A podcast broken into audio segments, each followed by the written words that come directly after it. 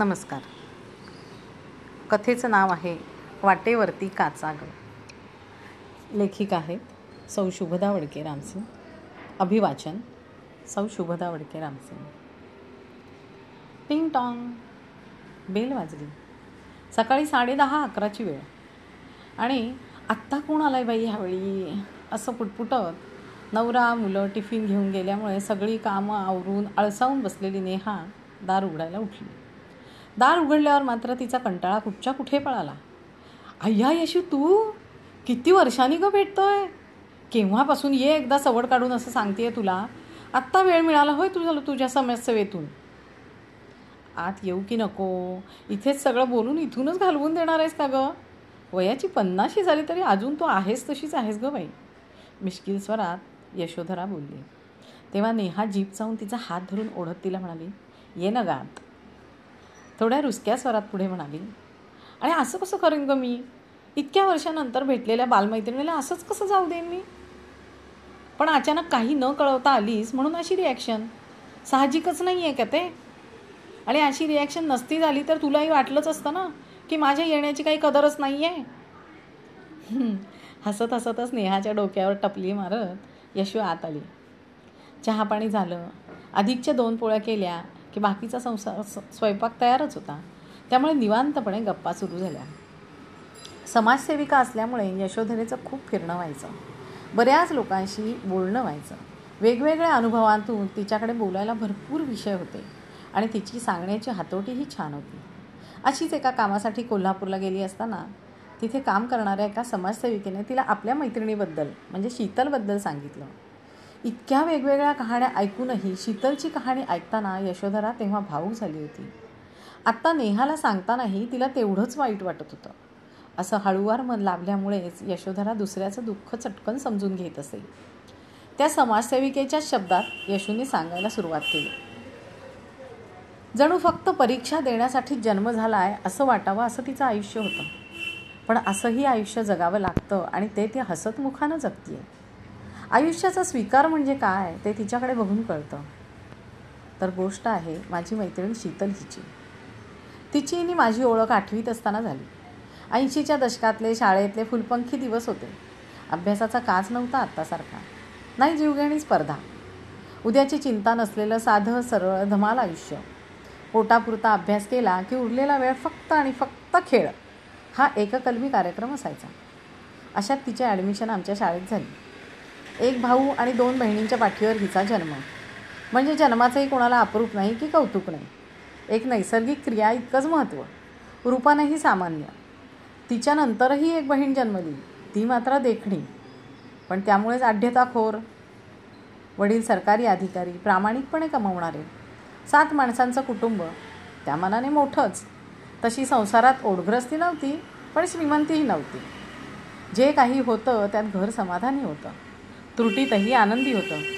कारण तेव्हा गरजाच कमी होत्या. आणि आई अन्नपूर्णा होती. जे काही असेल त्या सामग्रीमध्येही उत्कृष्ट जेवण बनवायची. कधीकधी मीही शीतलकडे जेवायला थांबत असे. अगदी एकदाच केलेला आग्रह. म्हणजे खरं तर फक्त आता इथेच जेव. असं म्हणणंही त्यावेळी पुरेसं ठरत असे. शाळेतून कॉलेजमध्ये एंट्री झाली आणि फुलपंखी आयुष्याला नवीन झळाळी आली. नवे रंग मिसळले. दिवसभर कॉलेज ग्राउंडवरची खो खो हॉकीची प्रॅक्टिस आटोपली की संध्याकाळ मात्र शीतलच्या घरात. हा आमचा अड्डा मात्र आमचे लग्न होईपर्यंत कायम राहिला. यथावकाश शिक्षण पूर्ण करून बहिणींची लग्न झाली. पाठोपाठ हिच्याही लग्नाची चर्चा सुरू झाली. शीतलला जेव्हा दाखवण्या बघण्याचा कार्यक्रम झाला तेव्हा मीही होतेच तिथे. मुलगा दिसायला छान होता आणि मोठ्या कंपनीत मॅनेजर होता. पाच दहा मिनटं एकमेकांशी बोलणं झालं. म्हणजे तोच बोलत होता. त्याच्या एकंदरीत रुबाबदार व्यक्तिमत्वामुळे हिच्या तोंडाला कुलूपच लागलं होतं. नुसतीच मान हलवत होती त्याच्या बोलण्यावर. त्यामुळे हिच्या बाजूने काय बोलणं झालं? परमेश्वर जाणे. पण अशा पारंपरिक पद्धतीने छान बघून सवरून पसंत करून हे लग्न लागलं. आपल्या विवाह पद्धतीत हा मोठा दोष आहे. पूर्वी दोघांचेही आईवडील प आईवडीलच पसंत करायचे. त्यात मुलापेक्षा घरदार शेतीवाडी बघितली जायची. जेणेकरून वाईट वेळ आलीच. तर मुलीला एका कोपऱ्यात आसरा मिळू शकेल. काही वर्षांनंतर मुलामुलींची पसंती मान्यता पावली. पण त्यालाही दहा पंधरा मिनटंच मिळायची तेवढ्यातच परीक्षा करायची. आता थोडा अधिक वेळ एकमेकांना दिला जातोय. दोन चार वेळा भेटून मग निर्णयावर येऊ शकतोय. पण ह्यातही समोरचा माणूस खराच वागेल याची खात्री नसतेच. फक्त कान डोळे उघडे ठेवले तर साधारण परीक्षा तरी होऊ शकते एकमेकांची. नाहीतर बाकी सगळं हरी जाणे असाच कारभार असतो. तर असं पाच दहा मिनटात ठरलेलं लग्न पंधरा दिवसातच संपलं. म्हणजे लौकिक अर्थानं पंधरा दिवस. तिच्या दृष्टीने पहिल्याच रात्री. नवऱ्याने दुसरीवरच्या प्रेमाची कबुली दिली. म्हणजे त्याच्या आयुष्यातली ती पहिली. आणि मनावर पहिला ओरखडा उमटला नेहमीप्रमाणे आईसाठी समाजासाठी मला हे लग्न करावं लागलं. पण मी तुला काही कमी पडू देणार नाही. वगैरे वगैरेची पोपटपंची करून झाली. आणि त्यानंतर नवरेपणाचा हक्कही पुरेपूर बजावला. शीतलला वाटलं आत्ताच आईवडिलांना कशाला सांगा? काही काळ जाऊ दे परिस्थिती सुधारेल. आधी होतं ना प्रेम प्रकरण. आता तर लग्न झालं आहे आता तो म्हणाला आहे ना मला काही कमी पडू देणार नाही. मग आधीचं सगळं विसरेल. पाच परतवण्याला माहेरी आली आणि तिकडे घरात ती शिरली. शेजारी चांगले होते. म्हणजे त्यांना हिची दया आली होती की जे काही घडतंय त्याची मजा घ्यायची होती ते माहिती नाही. पण त्यांनी शीतलला फोन करून परिस्थिती विशद केली आणि संसार सांभाळायला तातडीने ये असं सांगितलं. परत सासरी आल्यावर एकंदर परिस्थितीचा अंदाज आला तिला. घरात सासूबाई असतानाच हे सगळं घडत होतं. जाब विचारल्यावर तू आईबरोबर गावी जाऊन राहा. आम्ही दोघे इथे राहतो. असा निर्लज्ज प्रस्ताव नवऱ्याने मांडला. मला खानदानी मुलीशीच लग्न करायचं होतं म्हणून मी लग्नाला हो म्हटलं. नाहीतर तू दिसायला साधारणशी असतानाही मी का तयार झालो असतो? असं उत्तरही तिच्या तोंडावर फेकलं. सासूबाईंना खुलासा विचारला असता मीच त्याच्या कमाईवर जागते. मी तुला काय मदत करणार? माझं कुठे काय चालतंय? तो म्हणतोय तर चल माझ्याबरोबर गावी असं म्हणून त्यांनी अंग काढलं. मग शीतलने पोलीस कंप्लेंट नोंदवली. तिथे पोलिसांनी सल्ला दिला बाई ग पुरुष कितीही बायका ठेवू शकतो. लग्न मात्र एकच करता येतं. म्हणजे त्याने दुसरं लग्न केलं तरच गुन्हा.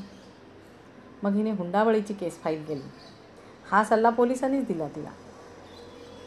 आणि माहेरी आली आईवडिलांना आतोनात दुःख झालं. सगळ्या भावंडांमध्ये खूप समजूतदार आणि मनमिळावू स्वभावामुळे ते आईबाबांची अतिशय लाडकी होती. आणि तिच्याच बाबतीत नशीब असं निष्ठूर कसं झालं? आपलं नक्की काय चुकलं? जरा जास्त चौकशी करायला पाहिजे होती मुलाची अशी हळहळ वाटत होती. त्यामुळे त्या दोघांना मात्र अकाली वृद्धत्व आलं. वरचेवर आजारी पडायला लागले. पण घडायची ती घटना घडून गेली होती. साधी भाजी घेतानाही आपण चार दुकानं जातो. कपडे घेताना तर दहा दुकानात जाऊन रंग पोत बघून आपल्याला ते कसं दिसेल हे सूर्याच्या उजेडात पण बघतो. आणि तरीही काही वेळा रिकाम्या हाती घरी येतो. मग लग्न ठरवताना नक्की काय होतं? कसली घाई असते एका क्षणात निर्णय घेण्याची? अख्ख्या आयुष्याचा निर्णय चुटकीसरशी घेऊन मोकळे होतो. आणि नंतर अशी रडायची वेळ आली की डोक्याला हात लावून नशिबाला दोष देत बसतो. की खरोखरच जे घडायचं असतं ते घडतंच म्हणून अशी बुद्धी होते. इकडे रीमाला म्हणजे धाकट्या बहिणीला आता आपलं लग्न कसं होईल याची चिंता पडली. हिच्या घरी येण्यामुळे होणारा हा परिणाम आधी कोणाच्या लक्षात नाही आला. पण हळूहळू रोज रीमाची धुसफूस वाढायला लागली. शीतलनेच एकदा तिला विचारलं की बाई ग माझं लग्न मोडलं ह्याचं तुला वाईट नाही वाटलं?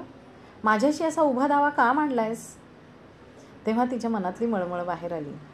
आणि आता तूच घरी आलीस? तर माझ्या लग्नाचा विषय निघणारच नाही. तू लाडकी लेख सगळं घर तुझ्याभोवतीच फिरणार. रीमाच्या ह्या आक्रस्ताळेपणाला शीतलकडे काही उत्तर नव्हतं. फक्त लवकरात लवकर स्वतःच्या पायावर उभं राहायचं असा मनोमन निश्चय शीतलने आपल्या मनाशी केला. मग म्युच्युअली डिवोर्स होऊन पुढचं आयुष्य सुरू झालं. ह्या सगळ्यात एक वर्ष सरलं होतं. दुसऱ्या एका मुलाला अशाच पीडित मुलीशी लग्न करायचं होतं आणि शीतलला घरातून बाहेर पडायचं होतं. लवकरात लवकर रीमाचा मार्ग मोकळा करणं आवश्यक होतं. म्हणून फार चिकित्सा न करता हेही लग्न झालं. एक मुलगा झाला. सगळं छान चालू होतं. आणि पुन्हा दैवाला गंमत करायची लहर आली. सगळं चांगलं असताना नवऱ्याला दारूचं व्यसन लागलं. पुन्हा ओढग्रस्त. मुलाला वाढवायचं टेन्शन. नोकरी करायची तर शिक्षण आहे पण अनुभव नाही. मग सरळ डबे बनवायला सुरुवात केली. नवऱ्याचं दारूचे व्यसन एवढं वाढलं की सकाळ उजाडली की दारूनीच तोंड धुवायचा. झोपेपर्यंत तेच चालू. त्याचा शेवट त्यातच झाला. आधी दारूसाठी आणि नंतर दव्यासाठी झालेलं कर्ज आणि दहा वर्षांचा मुलगा मागे ठेवून गेला. हा धक्का तर तिच्या आईवडिलांना घेऊनच गेला. अजून एक वळण घेतलं आयुष्याने. एकटीच कशी राहणार म्हणून दीर जावेच्या आश्रयाला जावं लागलं. कारण नवरा गेल्यावर त्याच्या मित्रांची नजरही बदलली. सहज जाता जाता उपलब्ध होते का ह्याची चाचपणी सुरू झाली. पण हे आश्रिताचं आयुष्य तरी किती दिवस काढणार? मग मोठ्या वेळणीकडे मुंबईला प्रस्थान केलं. तिथेही काही कमी अपमान नाही सहन केले. तिथे मिळेल ती नोकरी करत कधी बहिणींची तर कधी दिराची मदत घेत मुलाचं शिक्षण पार पडलं. स्वतःचं मन मारत जवळच्यांनी केलेले अपमान मनाआड करत हे आयुष्याचं शिवधनुष्य पेललं. आता मुलगा नोकरी करतोय. शीतलचीही नोकरी चालू आहे. त्याचं लग्न झाल्यावर पुन्हा हिचं आयुष्य काय वळण घेईल? सून चांगली मिळावी म्हणजे झालं. आता नशीब काय करामत करतंय कोण जाणे? आत्तापर्यंतचं आयुष्य फक्त संघर्ष करण्यात गेलं तिच्याकडे पाहून समोरच्याला थोडासाही अंदाज येणार नाही. तिच्या आयुष्यात एवढं काही घडून गेल्याचा. खरं तर आता थकली आहे ती काटेरी वाट चालून. किती वेळा पाय आणि मनही रक्तबंबाळ झालं आहे आणि तरीही ती हसतमुखानं लढते जणू दैवाला आव्हान देते बघूया तुझा लहरीपणा जिंकतोय की माझी जिद्द? तिचं सगळं आयुष्य मी एवढ्याशा कागदावर उतरवलं आहे खरं तर अख्खी कादंबरी लिहून होईल एकाच आयुष्यात इतकं सगळं घडून गेलं आहे लोकांना हे कपोलकल्पित वाटेल पण ते जगताना तिला किती यातना आणि त्रास सहन करावा लागला आहे आणि कोणत्या दिव्यातून जावं लागलं आहे ह्याची मी साक्षीदार आहे. यशोधरेनं कथन संपवलं आणि तिला हुंका ऐकू आला. नेहाच्या डोळ्यांना अखंड धार लागली होती. तिचं मन पिळवटून गेलं. खरंच आपण सुखवस्तू राहणीमानात थोडंसं अधिक उणं झालं तर किती त्रास होतो आपल्याला? कसं सहन केलं असेल गं त्या शीतलनं? रडक्या आवाजात नेहा बोलत होती. तिच्या जिद्दीला त्रिवार सलाम.